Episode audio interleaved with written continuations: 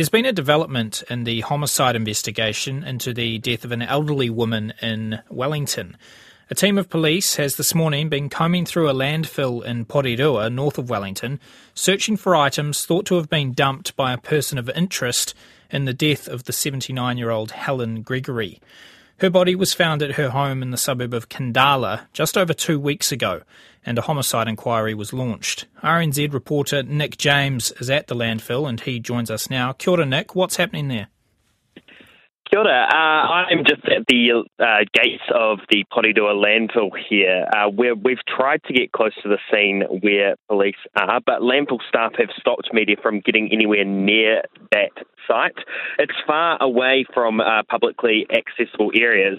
We've seen a police car with two officers in it leave the dump just before twelve, but besides that, we haven't been able to see any officers at the site.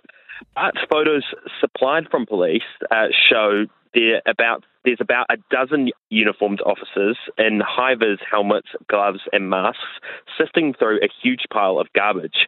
There's also a large excavator at the scene. Do we know what they're looking for? No. Uh, we've had a statement to say police believe some items were discarded by a person of interest several hours after Missus Gregory's death, and they were later dumped at the landfill.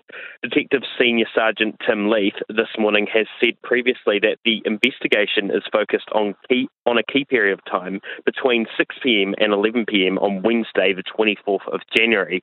Missus Gregory was found dead at her home in Bar- Baroda Street just before midnight on that day. What else do we know, Nick, about the investigation so far?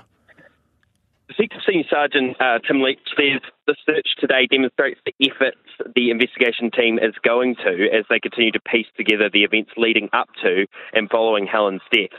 To quote, the investigation has uncovered a sig- has uncovered significant evidence enabling the team to develop a clear understanding of the circumstances around the death, and I'm confident of a successful outcome. So far, it has centred on the Baroda Street property, uh, with an extensive scene investigation only finishing up at the end of last week. A karakia with Helen Gregory's family was held on Saturday morning. And what could you tell us about Helen Gregory? Uh, uh, Helen Gregory was a seventy-nine-year-old, um, but uh, yeah, that, that's um, sort of the, the details that we have um, so far. Hey, thanks very much, Nick. That is R N Z's reporter Nick James.